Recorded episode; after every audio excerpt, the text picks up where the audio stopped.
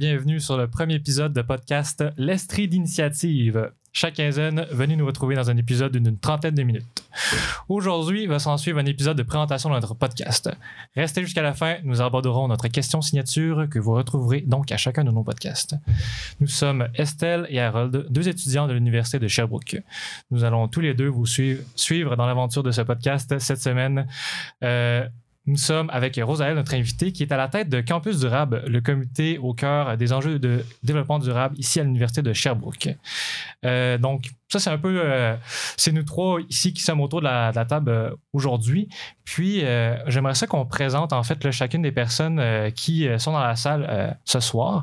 Donc, on va commencer par Estelle. Est-ce que tu peux rapidement nous présenter un peu ton cheminement dans le développement durable, ton implication personnelle étudiante? Vas-y. Oui, bah, bonjour, moi, moi c'est Estelle, je suis étudiante à la faculté d'éducation de Sherbrooke. En réalité, je, suis en échange ici pour deux sessions. Je proviens d'une université française située à Grenoble. Arrivée à Sherbrooke depuis à peu près deux mois, j'ai tout de suite réalisé la nécessité de m'impliquer dans la promotion du rayonnement des initiatives durables de la ville de Sherbrooke, dont l'université se classe comme référence en termes de développement durable. J'étais bénévole pour la campagne municipale de Sherbrooke Citoyen, par exemple, où j'ai participé à différentes conférences de presse, j'ai rencontré des personnes aînées. Autrement, bah, je suis une personne qui adore les expériences de volontariat. L'été dernier, par exemple, j'ai réalisé une mission volontaire de six semaines pour l'ONU dont le but était d'écrire des articles portant sur des villages de l'Est du Cameroun. Euh, le but, c'était donc de permettre à ces organisations, ces entreprises, ces, ONG, pardon, excusez-moi, ces entreprises, ces ONG, d'avoir une meilleure connaissance des territoires, de ses faiblesses, de ses opportunités, de ses richesses et menaces, pour ensuite que ces entreprises puissent s'y installer d'une façon plus pérenne. Euh, je suis d'ailleurs membre actif de l'association française Reporters d'Espoir, où je rédige différents articles et des fiches d'initiatives portant sur des actions, des solutions, qui poussent finalement le journalisme hors du sensationnalisme à l'échelle des territoires. Euh, par exemple, ma dernière fiche initiative qui s'était portée sur euh, la marque responsable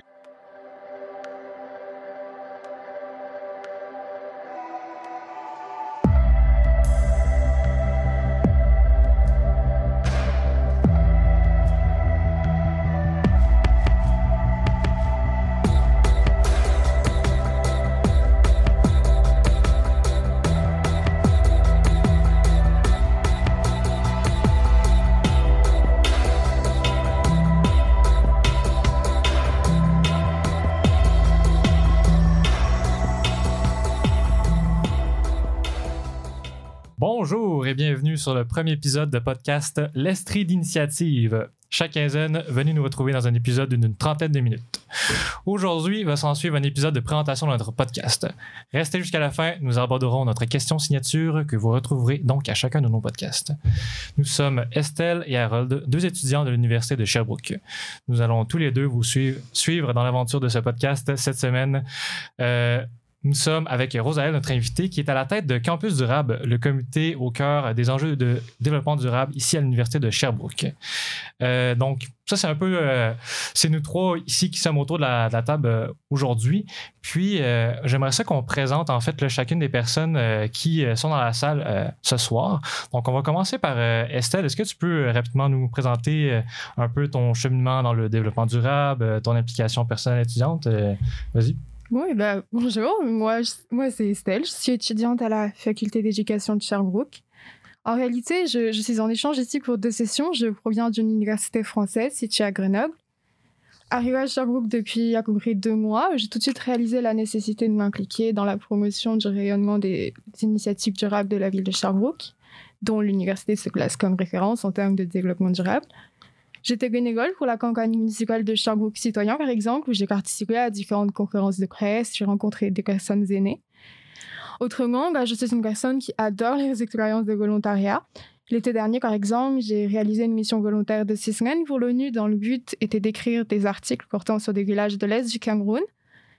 Euh, le but, c'était donc de permettre à ces organisations, ces entreprises, ces, ONG, pardon, excusez-moi, ces entreprises, ces ONG, d'avoir une meilleure connaissance des territoires, de ses faiblesses, de ses opportunités, de ses richesses et menaces, pour ensuite que ces entreprises puissent s'y installer d'une façon plus pérenne. Euh, je suis d'ailleurs membre actif de l'association française Reporters d'Espoir, où je rédige différents articles et des fiches d'initiatives portant sur des actions, des solutions, qui poussent finalement le journalisme hors du sensationnalisme à l'échelle des territoires. Euh, par exemple, ma dernière fiche initiative qui s'était portée sur euh, la marque responsable 1083, qui est donc une marque originaire de ma ville en France, Romans-sur-Isère. Forcément investi dans l'éducation et dans les enjeux de l'égalité des chances, euh, orienté par mon parcours et par mes expériences, je suis volontaire au sein de l'Institut de l'engagement. Je suis jury, j'évalue différents projets de différents jeunes pour promouvoir leur action.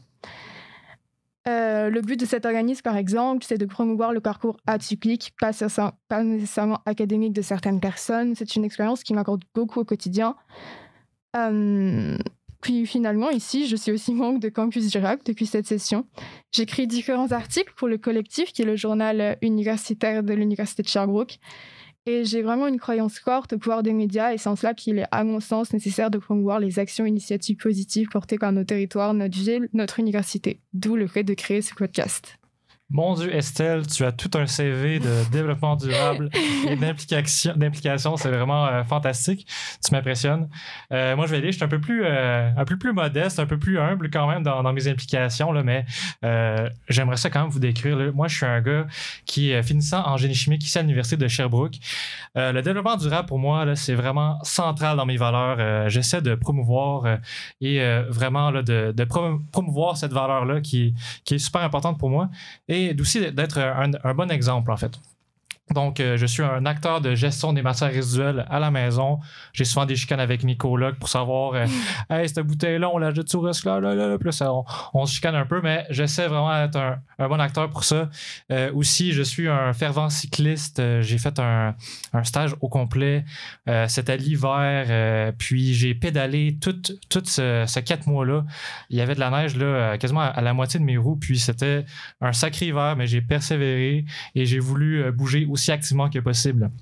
Sinon, euh, côté implication universitaire, je me suis impliqué dans divers comités euh, qui se rattachent à l'environnement comme euh, Genivert. j'ai aussi participé au Jeunes Verts de l'Université de Sherbrooke, où j'étais responsable des médias sociaux. et maintenant, je suis chez Campus Durable, où j'occupe le même poste, en fait, puis j'adore ça. C'est vraiment un formidable comité. Et voilà, ça, fait le tour de mon CV en, en développement durable. Donc maintenant, là, on a fait un peu le tour des, des, deux, euh, des deux hosts du, euh, podcast. On aimerait ça euh, un peu plus introduire notre invité aujourd'hui. fantastique coordonnatrice et motivatrice de notre comité. Elle fait un superbe job. Et puis, en fait, là, Rosaëlle, toi, ça fait deux ans là, que tu es dans Campus Durable. Est-ce que tu peux nous en dire un peu plus sur ce comité-là?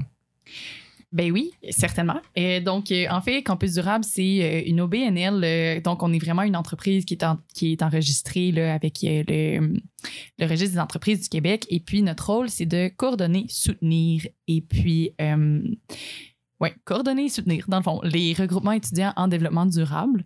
Donc, notre but, c'est vraiment euh, qu'ils soient en lien, qu'ils fassent des activités ensemble, euh, que la, communauté soit vibrante. Et puis, un autre gros de nos mandats, dans le fond, c'est de faire le lien entre eux et puis euh, l'institution, vraiment l'université. Donc, on va aller recueillir les besoins, les désirs et puis oui, pas mal les besoins en fait que les comités ont par rapport à l'institution, puis on va essayer d'aller faire des changements, d'implanter des changements institutionnels pour rendre l'implication étudiante plus facile, plus agréable et euh, surtout leur permettre de mettre en place plus facilement des projets qui vont être euh, qui vont amener un changement sur le campus.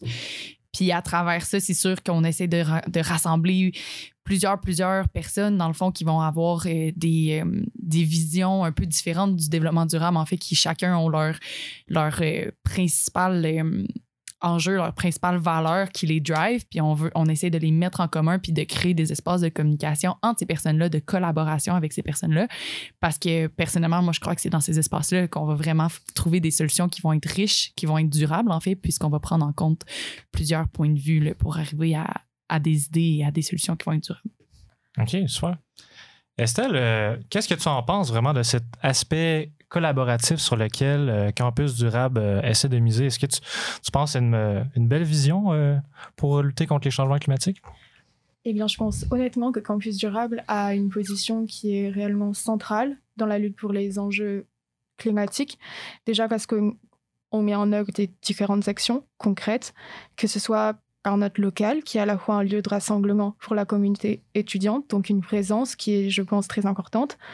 On a une offre de services, une certaine promotion de nos comités. Par exemple, on a Ruche Campus, où on vend leur miel, qui est donc réalisé localement. On est réellement un lien entre les, les institutions et les étudiants. Donc, on représente les besoins de la communauté impliquée auprès des gens qui ont le pouvoir. Par exemple, le dîner des acteurs en développement durable, auquel Roselle a participé, il me semble. Non, Roselle n'a pas participé. Ah. Excusez-moi. Derrière nous, euh, nous avons donc l'occasion de rencontrer différents acteurs environnementaux de différents horizons. On permet aussi la mise en place de projets étudiants inspirés de suggestions qu'on a eues. Donc, c'est une réelle réponse aux besoins actuels. Par exemple, on a l'initiative de créer le vélo smoothie, la boîte de piles. Euh, c'est réellement un, créateur de canaux de communication entre les différents acteurs de changement, comme l'équipe tactique, que je n'intègre pas, mais qui est pour moi un réel atout. C'est quoi qui a fait l'équipe tactique, Estelle? Euh, alors moi je ne suis pas membre, donc je pense que je vais laisser parler ah. Roselle à propos de ça. Question piège. Question piège. ok, vas-y Roselle. En fait, l'équipe tactique là, elle va euh, prendre fin, là, je vous dirais, dans probablement deux semaines. Donc, euh, ah. Ben, c'est vraiment cool, en fait. Moi, je pense que c'est une belle, euh, un beau, une belle victoire qu'on peut se mettre fin à un, à un projet. Ça veut dire qu'on l'a mené à bien. On veut pas que ça dure pour toujours, quand même. Hein. Exactement. Donc, en fait, cette, cette équipe-là est née d'un, d'un désir là, de, de certains comités de pouvoir, de pouvoir profiter du titre d'entreprise, dans le fond, sur le campus pour pouvoir principalement vendre des choses à l'extérieur du campus ou bien parfois d'avoir le statut d'OBNL, ça permet d'aller chercher des subventions que juste le fait d'être un comité, ça permet pas. Donc, euh, l'idée, c'était de pouvoir permettre à tous ces comités-là euh, de, euh, de s'enregistrer avec Campus Durable. Donc, pour ça, il fallait réécrire la charte constitutive, faire des démarches légales, faire des démarches aussi fiscal, donc ça demandait beaucoup de travail et on voulait que ce soit justement des solutions qu'on trouve euh, qui soient durables. Donc, on voulait avoir le plus possible d'avis de, de, comités de regroupement étudiants différents. Donc, euh, c'est à ce moment-là qu'on a créé euh, ce qu'on appelle notre équipe tactique intergalactique. et puis, en fait, là, on a mené à bien le projet. Puis, bientôt, on va avoir une assemblée générale exceptionnelle pour faire approuver les, les changements dans campus durable. donc, euh, on va pouvoir offrir ce service-là, en fait, l'option de s'enregistrer avec nous pour profiter du statut d'OBNL. Si vous voyez le Faucon Millennium qui atterrit, qui atterrit dans la cour de l'Université de Sherbrooke, c'est l'équipe tactique. C'est l'équipe tactique. C'est ça, exactement. Exact. Euh, moi, je trouve vraiment que l'équipe tactique fait euh, une superbe job. Puis, c'est vraiment une révolution nécessaire, selon moi, le, cette équipe-là, parce qu'on a il y a comme euh, une certaine pérennité qui se perd dans les comités, puis c'est impératif, je pense, de, de, changer ça autant que possible. Donc, euh, c'est vraiment super. J'aimerais ça vous poser une petite question, puisqu'en fait, moi, je n'étais pas euh, investigatrice de l'idée du podcast. C'est vraiment vous deux qui, qui, qui, avez eu cette idée-là, vraiment d'une façon autonome, puis j'ai trouvé ça tellement génial, puis je me demandais, en fait, comment c'est venu cette idée-là, de où ça vient? Eh bien, finalement, euh, c'était lors d'un passage à la radio, la SF AQ de l'Université de Sherbrooke, que nous avons abordé euh, notre, euh, notre comité. SFAK. SFAK? Ouais. C'est pas la CFAC? C'est ça. Ben, tu dit SFAQ. SFAQ. Oh mon Dieu. C'est pas grave. Mais la face, c'est qu'au Québec, genre, tous les, les, euh, acronymes finissent par Q, là, fait que ça peut vraiment être très mélangeant. Quand j'ai, quand j'ai appris mes cours, il y avait des Q à chacun des mots. Donc, euh, c'est la raison pour laquelle réellement je ben, mets ça à chaque Il n'y a vraiment pas de problème, Estelle. On, on, te pardonne ça, tout à fait. Donc, je reprends ma phrase. Lors d'un passage à la radio SFK, où nous avons parlé de notre comité, on nous a aiguillé sur la possibilité de créer quelque chose qui soit en accord avec ce qu'on souhaite transmettre.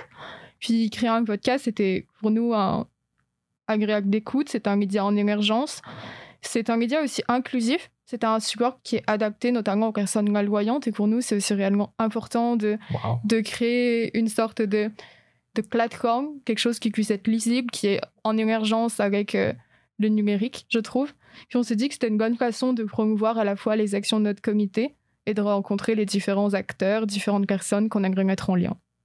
Tu as tout à fait raison. Puis euh, je suis tout à fait d'accord, j'avais jamais vu ça, cette vision-là, mais c'est vrai que Facebook, euh, c'est pas tout à fait adapté pour les personnes qui ont des problèmes de vision. Puis euh, en fait, on vient répondre un peu à cette problématique-là avec un, podcast, donc c'est.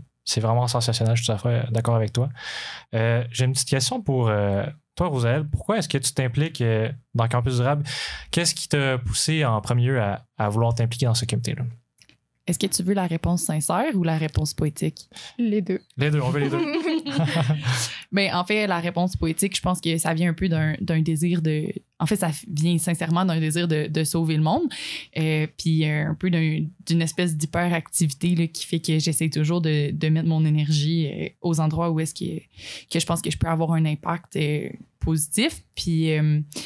La réponse un peu réelle, c'est que ça m'est un peu tombé dessus par hasard, finalement, Campus Durable. Moi, j'ai voulu, en, arrivant à l'université, je me suis dit, bon, ben, je vais m'impliquer parce que on dirait que ça a toujours été ancré dans. Je me me suis jamais vraiment posé la question de pourquoi je m'impliquais. Moi, je m'impliquais parce que c'était la chose à faire. Puis, euh, j'ai comme entendu parler finalement que Campus Durable, il manquait de monde, puis euh, il y avait besoin d'aide, puis de, de relève. Puis je me suis dit, bon, ben, je T'es arrivé dans un moment creux de Campus Exact. Durable, ouais. Dans un moment creux un peu.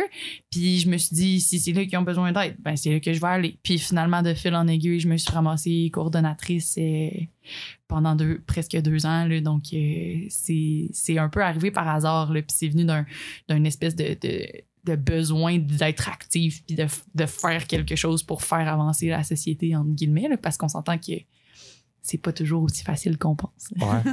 C'est vrai. Comment est-ce que tu as réussi à faire relever un peu Campus? Qu'est-ce que, c'est- quelles sont les, les stratégies euh, mises en place pour euh, aider ce comité-là? Euh, ça a vraiment été l'accélérateur entrepreneurial des jardins. Donc, je vais faire un petit shout-out à Marie. Euh, on a vraiment eu un soutien. Ils nous ont vraiment montré à comment euh, gérer une équipe, comment voir des projets à long terme, comment est-ce qu'on peut comme prévoir notre session, prévoir notre, énergie, nos ressources humaines pour que ce qu'on fait arrive vraiment à terme, puis prévoir des, des actions qui sont réalistes.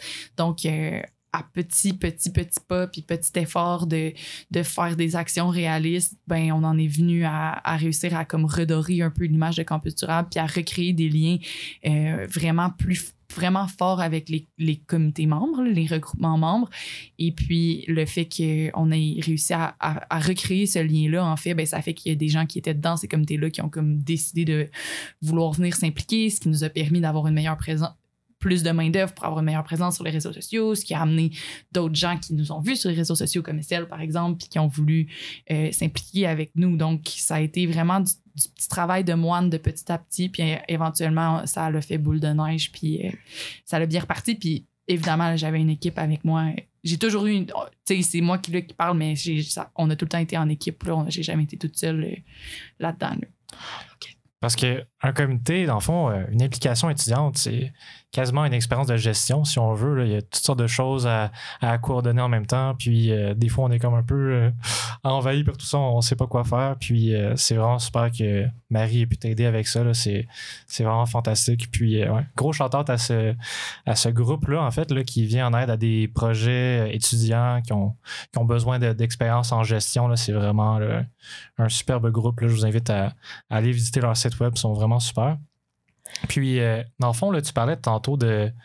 Tu avais, une réponse poétique. En fait, là, c'est quoi ton. euh, ta, perception là-dessus? Parce que je crois savoir que euh, au cours de ta vie, quand tu étais plus jeune, tu avais beaucoup de rêves, dans le fond, au niveau environnemental. Est-ce que tu peux me parler un peu plus de ça? Ben oui, en fait, euh, si on va jusque-là, là, moi, en fait, j'ai été élevée en Abitibi. Donc, euh, euh, j'ai vraiment été élevée là, à travers les oiseaux et les champignons et les arbres. Donc, moi, j'ai vraiment toujours voulu comme sauver la planète. Puis, je pense que j'ai été très longtemps comme très jeune conscientisée à, à la crise climatique. Puis plus tard est aussi venue mon, une, vraiment une, une conscience là, des, des- de la crise sociale aussi, d'une certaine façon, puis de la révolution sociale qu'on est en train de vivre en ce moment. Puis je pense que c'est vraiment un, un grand désir de, de participer à ça parce que j'ai qui m'a poussé à m'impliquer. En fait, c'est un peu ça ta question. hein? Oui, oui, c'est ça. c'est tout à fait ça. Puis, en fait, euh, ça, ça vient me rejoindre. J'étais un peu comme ça aussi quand, quand j'étais petit. Euh, mais moi, je me demande, Estelle, en fait, à partir de quel âge tu as été sensibilisée à ça, dans le fond, la, crise climatique, puis les, enjeux environnementaux? Quand est-ce que ça ça t'a touché? Est-ce que c'est c'était. euh, à quoi ça ressemble en France, cette, euh, cette crise-là, en fait? En France, en France. Alors, bon, je dirais, euh, je dirais que les enjeux climatiques sont quelque chose qui, qui m'a plus ou moins traversée durant mon adolescence, parce qu'on va dire que l'adolescence, c'est souvent une période où petit peu dérisoire, on remet en cause les différents éléments de nos sociétés. Ouais, et ouais. souvent, on est amené à avoir une conscience un petit peu. On devient végétarien, comme je l'ai été. On commence à rejeter les modes de consommation qui sont un petit peu libéralistes, etc. on a tous traversé plus ou moins cette partie-là de vie. Mais je dirais que ce qui a vraiment contribué à l'émergence de mon esprit que j'ai actuellement, c'est parce que, donc après mon baccalauréat, ici c'est différent au Canada, mais baccalauréat, c'est donc une épreuve que l'on passe à la de sa scolarité en France. J'ai décidé de faire une année de césure et donc j'ai fait du woofing. Euh, Pour ceux qui ne savent pas ce que c'est, Ah, c'est ouais. c'est, disons que c'est un principe qui permet de voyager, de partir chez des individus, d'aller travailler euh, chez des personnes qui sont concentrées sur généralement les pratiques écologiques, la permaculture. Donc, moi, c'était souvent chez des personnes qui, qui avaient des chevaux, parce qu'avant, je faisais du cheval et je voulais concilier mon envie de travailler avec l'environnement et à la fois faire quelque chose qui me plaisait. Donc, euh, je travaillais au niveau de ça. J'étais logée chez des personnes et du coup, euh, j'ai fait ça en Espagne, je suis allée en Irlande et ça m'a vraiment permis de, de voyager un peu, de rencontrer différentes pratiques. Et c'est là que j'ai rencontré des modes de vie qui étaient assez alternatifs et qui différaient en plus de ça suivant les personnes parce qu'en Irlande, c'est différent qu'en Espagne, c'est différent qu'à Majorque. Les conditions de vie sont différentes. Les conditions socioculturelles, socio-économiques, j'étais parfois dans des milieux qui étaient un petit peu, euh, qui étaient très reculés. J'ai habité de moi dans un village de 18 habitants. Ok, ouais. Il y a plus de, de moutons que d'habitants, en fait. Ah non, non, non, il y avait beaucoup plus de moutons que d'habitants. J'étais au milieu d'une forêt, j'étais totalement seule. Euh, je crois que j'étais dans retraite psychologique totale. C'était, j'étais totalement désocialisée quand je suis revenue. Mais c'était une, incro- une, une expérience géniale. J'ai vraiment beaucoup appris et je dirais que c'est ça qui, quelque part, m'a vraiment fait émerger dans ce concept-là. Ouais, ok. Ben, j'aime ça ce que tu dis, Estelle. En fait, je pense vraiment qu'il y a souvent beaucoup de monde, justement, qui reviennent de- d'expériences comme ça. Moi aussi, j'ai passé du temps en, en Amérique centrale, Amérique du Sud, puis c'est en revenant au Canada, puis en revenant dans un milieu comme complètement favorisé, complètement développé, où est-ce qu'on a comme... Je me rappelle la première fois que j'ai lavé mes mains, genre, puis qu'il y avait de l'eau chaude dans le Oui. robinet, puis j'étais comme, wow! Toi aussi, tu as vécu le fait de, de voir, parce que moi aussi, il y a eu un moment où j'ai une coupure d'électricité. De moi, en soi, c'est en Espagne, c'est un pays totalement, on va dire, développé. Seulement, il faut être conscient qu'à l'échelle même de nos territoires, on a différentes disparités, j'ai envie de dire.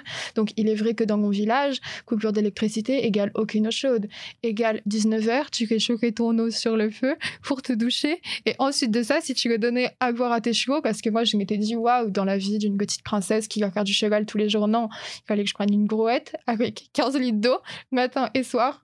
Il y avait six chevaux. Un cheval, ça boit beaucoup. J'ai jamais autant regretté d'avoir six chevaux, même en trop. Ah. Et c'est vrai que quand on retrouve ce confort, quand je suis retournée chez moi et que l'eau chaude, ça paraîtrait étrange de dire ça, mais c'était vraiment une révolution. L'eau chaude, les... le fait d'avoir aussi chaud, d'avoir euh, tant de confort et, et aussi d'avoir bon, le retour à la civilisation, les choses en plastique alors que tu es habitué à des produits généralement qui sont extrêmement locaux. Quand tu retrouves dans les supermarchés, énorme choc personnellement et que tu...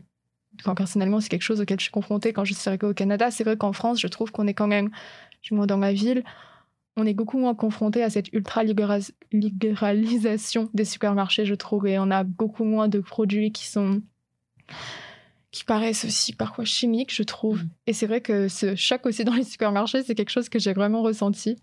Je sais pas si toi c'était pareil, aussi tu as dû vraiment manger des produits locaux quand tu étais là-bas. Et... Exact, exact. Puis on dirait de, de, de se faire remettre vraiment autant dans le visage la, la disparité, puis de, de, de voir un peu le, le mode de vie qu'on entretient dans, dans les pays occidentaux.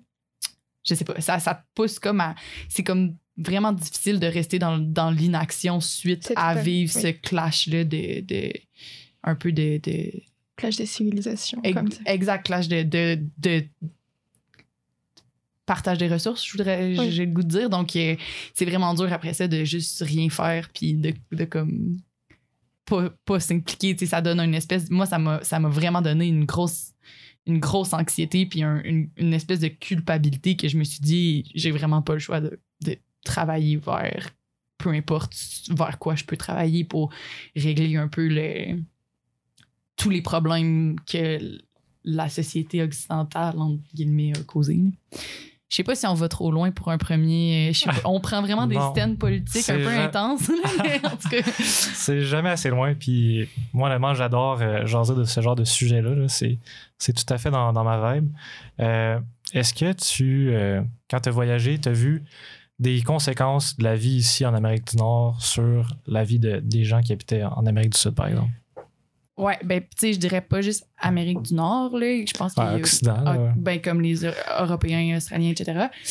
Pour vrai, le, souvent, tu sais, souvent, il y a des endroits qui sont des patrimoines culturels de ces pays-là qui sont détruits par les voyageurs, puis c'est décourageant. Puis je pense que le meilleur exemple que j'ai, puis je sais pas si j'ai le droit de parler de drogue ici, là, mais en Colombie, Ah, vas-y, vas-y. Il y a en Colombie, il y a genre vraiment beaucoup de gens qui vont faire des espèces de, pel- de, de pèlerinage, genre comme à l'hommage de euh, Pablo Escobar. Ouais, Puis ouais. c'est complètement Ça, c'est fou, pareil. aberrant, tu sais, parce que les gens là-bas vivent encore, vivent en ce moment là, les répercussions de, des guerres civiles euh, entre les, les, narcos, les narcos puis les, euh, les autres partis politiques qu'il y avait, puis etc. Puis ces gens-là se, se rappellent de... Il y a un, un de nos guides, en un moment donné, nous avait raconté que quand il avait 5 ans, il s'était réveillé parce qu'il y avait un bombardement, genre, dans la ville, etc. Donc, les gens vivent les répercussions de ça, puis... euh, je, je sais pas, l'espèce de manque de respect énorme des gens qui se rendent sur la tombe de Pablo Escobar pour genre faire de la coke. C'est c'est juste aberrant de voir, je, je sais pas, de voir comme le manque de euh, considération que parfois on peut avoir lorsqu'on n'a jamais vécu ces, ces situations-là puis qu'on n'est pas au courant de qu'on a été élevé dans du velours puis dans de la ouate là, finalement. là. Ouais. Non, je suis vraiment tout à fait d'accord. Puis, euh, en lien un peu avec ça, je trouve, euh, moi, dans mes voyages, là, ce que j'ai vu, c'est comme euh, la- l'acquisition de la photo Instagram à, à tout prix. Genre. Oui, je suis, je suis totalement d'accord. Les- La promotion de, de, ce, de, cette, de cette vie Instagrammable, je suis désolée, je te coupe la parole, c'est parce que récemment, je suis allée au chute du Niagara. Donc, à savoir, grosse excursion pour moi, je, c'est un petit peu, comment dire, le, l'endroit où tu dois te rendre quand tu vas au Canada, ce qu'on m'a dit. Donc, avec mon petit sac à dos, etc., j'y suis allée. Moi, à quoi je m'attendais? Des chutes et... Oui, des chutes, mais par contre, euh, entouré de personnes, Instagram, Des Instagram, chutes Niagara de touristes. chute Niagara de touristes et plus les touristes qui voient les chutes du Niagara que les chutes du Niagara. C'est même pas que ça, c'est des casinos de partout. J'étais absolument pas préparée à voir ça. Et c'est le cas finalement de tas de lieux qui finalement, avec la promotion de, comment dire, de ces lieux via Instagram, on aperçoit des spots qui sont totalement, qui, qui font objet d'un tourisme de masse énorme. Et c'est quelque chose qui m'a énormément choqué au chute du Niagara. C'est le cas en France pour certains endroits, mais c'est vrai que là, c'était particulièrement impressionnant. Ouais. Je pense, euh, grosse confrontation quand même euh, quand on va dans ces endroits-là, que ce soit ici au Canada, que quand c'est dans d'autres pays, on, on voit vraiment un, un gros clash, puis euh, c'est, ça frappe quand même. là. Euh, j'aimerais ça passer à une autre question, là, euh, si possible. On aime ça jaser, là, c'est, c'est bien normal. là. On- T'as bien raison. on est à notre premier podcast, là, on adore ça. En fait, comment penses-tu que Campus Durable peut aider à, à affronter les problèmes climatiques actuels, en fait? Je vais avoir une réponse vraiment terre à terre, en fait. Ouais. On va se le dire, on est à l'université. On est tout un peu en train d'apprendre. et puis, euh, il y a quand même une certaine limite à ce que euh, l'implication universitaire peut avoir comme impact. Je pense que on a des impacts réels, mais pour vrai, de ce que j'ai vu, le plus grand impact que Campus Durable peut avoir, c'est l'effet formateur que ça a sur euh, les gens qui, qui y participent.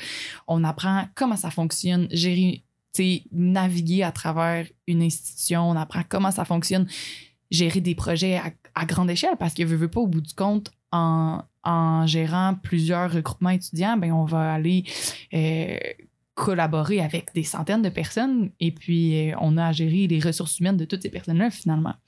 Donc, je pense que ce que ça l'amène vraiment à Campus Durham, c'est de sortir de cette expérience-là. Puis on a vraiment un point de vue réaliste puis une formation solide en gestion de projets environnementaux. Puis après ça, là, on arrive dans la vraie vie, puis tout ce chemin-là, ce débroussaillage-là, il est fait. Donc on arrive, puis on est prêt. Donc, c'est un peu ça que je vois. Puis Mais en même temps, c'est sûr que le fait aussi qu'on permette de coordonner puis de soutenir toutes les initiatives, ben, on vient à mettre notre grain de sel sur chaque impact que chaque initiative a, ce qui est beaucoup de la sensibilisation de la communauté étudiante, ce qui est euh, beaucoup des petits gestes, des petits impacts qui, au bout du compte, ont un grand, euh, un grand impact. Mais je pense vraiment que c'est l'effet formateur de l'implication étudiante qui a le plus gros impact de faire des citoyens prêts à affronter la réalité et à être des acteurs de changement. Oui, c'est vrai. Je suis vraiment d'accord avec toi. Puis je pense que quand tu euh, t'impliques comme ça, tu euh, affrontes une réalité où est-ce que tes petits projets euh, un peu utopiques là, ne se réalisent pas aussi simplement que tu l'aurais cru. Puis tu t'affrontes souvent à des gens qui ont des opinions adverses, qui sont. c'est un peu difficile de les convaincre de, de, te les faire embarquer dans ton projet. Puis en même temps, ces opinions-là te font grandir un peu parce que tu réalises, ben, ah ben, en ayant cette idée-là, peut-être que je suis en train de piétiner sur la vie de quelqu'un d'autre, puis euh, ça vient nuire à, son bien-être. Donc, ça te fait raser. Bon, ben, il y a peut-être des solutions pour essayer de converger les, intérêts de chacun.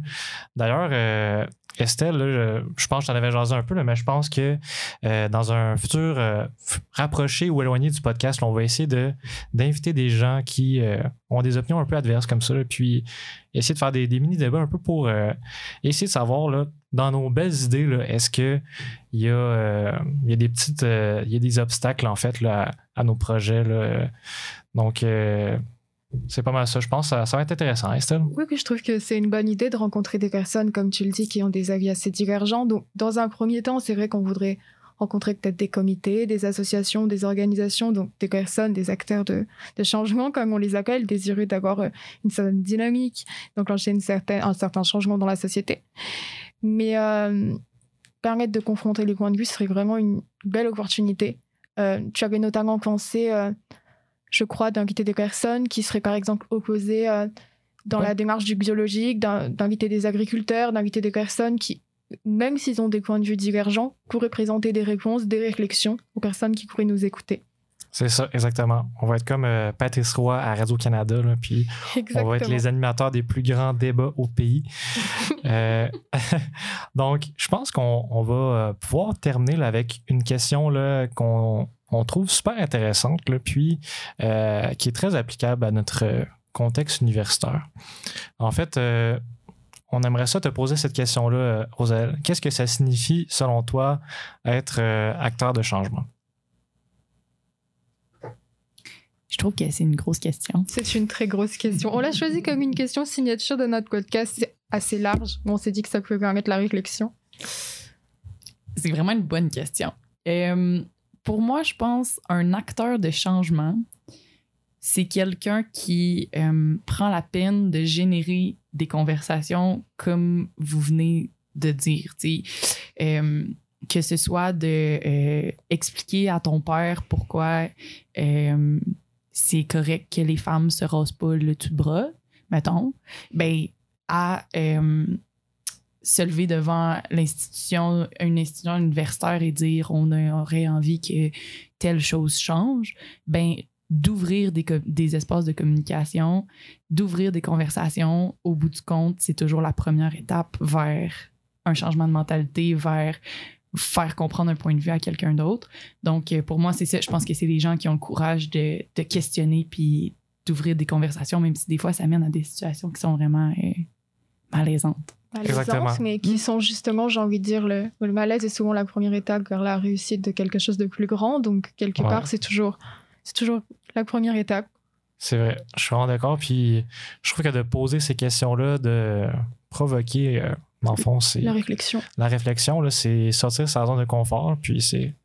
C'est pas tout le temps tentant, là, mais on en ressort toujours fier un peu, puis euh, un peu grandi. Puis je pense que réellement, ça peut faire des, changements. Puis ça peut euh, motiver des gens là, à, rassembler, euh, rassembler les troupes. Ça, ça, part toujours de ça, en fait. Ça part de motiver les gens qui sont comme à demi convaincus un peu. Puis ces gens demi convaincus, là, ben, après, c'est deviennent un peu plus convaincus. Puis ils convainquent d'autres gens qui sont à demi convaincus ainsi. Puis, après, euh, ils deviennent de plus en plus convaincus. C'est ça, exactement. Puis euh, si tu pars d'une personne qui est pas du tout convaincue, tout à fait opposée à ton opinion, mais ça, ça part assez difficilement, mais euh, progressivement, tu es capable de, rassembler des gens qui ont une, cause similaire à la tienne, en fait. Hey, ça fait déjà là, euh, un peu là, le tour de notre podcast. Je pense qu'on a atteint là, un peu la durée qu'on avait visée initialement, mais ça a été euh, vraiment super. Comment vous avez trouvé ça, vous? Euh, Est-ce que vous avez aimé ça? Est-ce que c'était trop intense? Dites-moi ce que vous avez. comment vous avez trouvé le podcast, en fait? Moi, j'ai trouvé ça vraiment chouette. C'était une première expérience. Moi et Harold, ainsi que. Et je trouve que c'est vraiment une belle expérience de, de promouvoir certaines actions. Et pour ce premier podcast, on était quand même relativement stressés. Ouais. Et bien, finalement, euh, je trouve que c'est vraiment chouette. C'était vraiment une belle expérience. Ouais, c'est ça. Vraiment, ça a été. euh, c'est super cool de parler devant un micro, puis euh, dans le fond, de, de jaser un peu notre comité. Puis en faisant ça, euh, comme on apprend un peu plus à se connaître, on, on travaille ensemble dans le comité, mais on, travaille tellement fort que des fois, on- on n'a pas ces discussions-là qui sont super intéressantes. Là, donc, euh, Qui sont plus profondes et qu'on oublie un petit peu, souvent, comme tu le dis. exactement, exactement. Toi, Rosalie, comment t'as trouvé ça? Ben, moi, j'ai- c'est vraiment cool, là, effectivement, là, comme, euh, comme expérience. Je m'attendais pas à ce qu'on à ce qu'on se rende là, mais on s'est rendu là. Fait que tant mieux, Ouais. c'est vraiment cool. Puis je suis aussi vraiment euh, fière et reconnaissante là, que quelque chose comme ça soit découlé de campus durable, finalement. Là, c'est vraiment comme excitant pour moi. et J'ai l'impression que, que mon petit bébé devient grand. Fait que je suis Oh. vraiment C'est contente. exactement ce que j'allais te dire, ton petit bébé qui grandit. Que tu- Exactement. Fait que merci de d'être là pour faire grandir mon petit bébé avec moi. Pas, on va le faire grandir encore un petit peu de temps. Et oui, on va lui faire manger de la purée de pommes. Exact. Eh, super, ben merci beaucoup là, à nos auditeurs d'avoir euh, écouté ce fantastique premier podcast de l'Estrie d'initiative. Puis on vous promet là, de vous euh, partager du superbe contenu euh, sous peu. Donc euh, restez à l'écoute et merci beaucoup.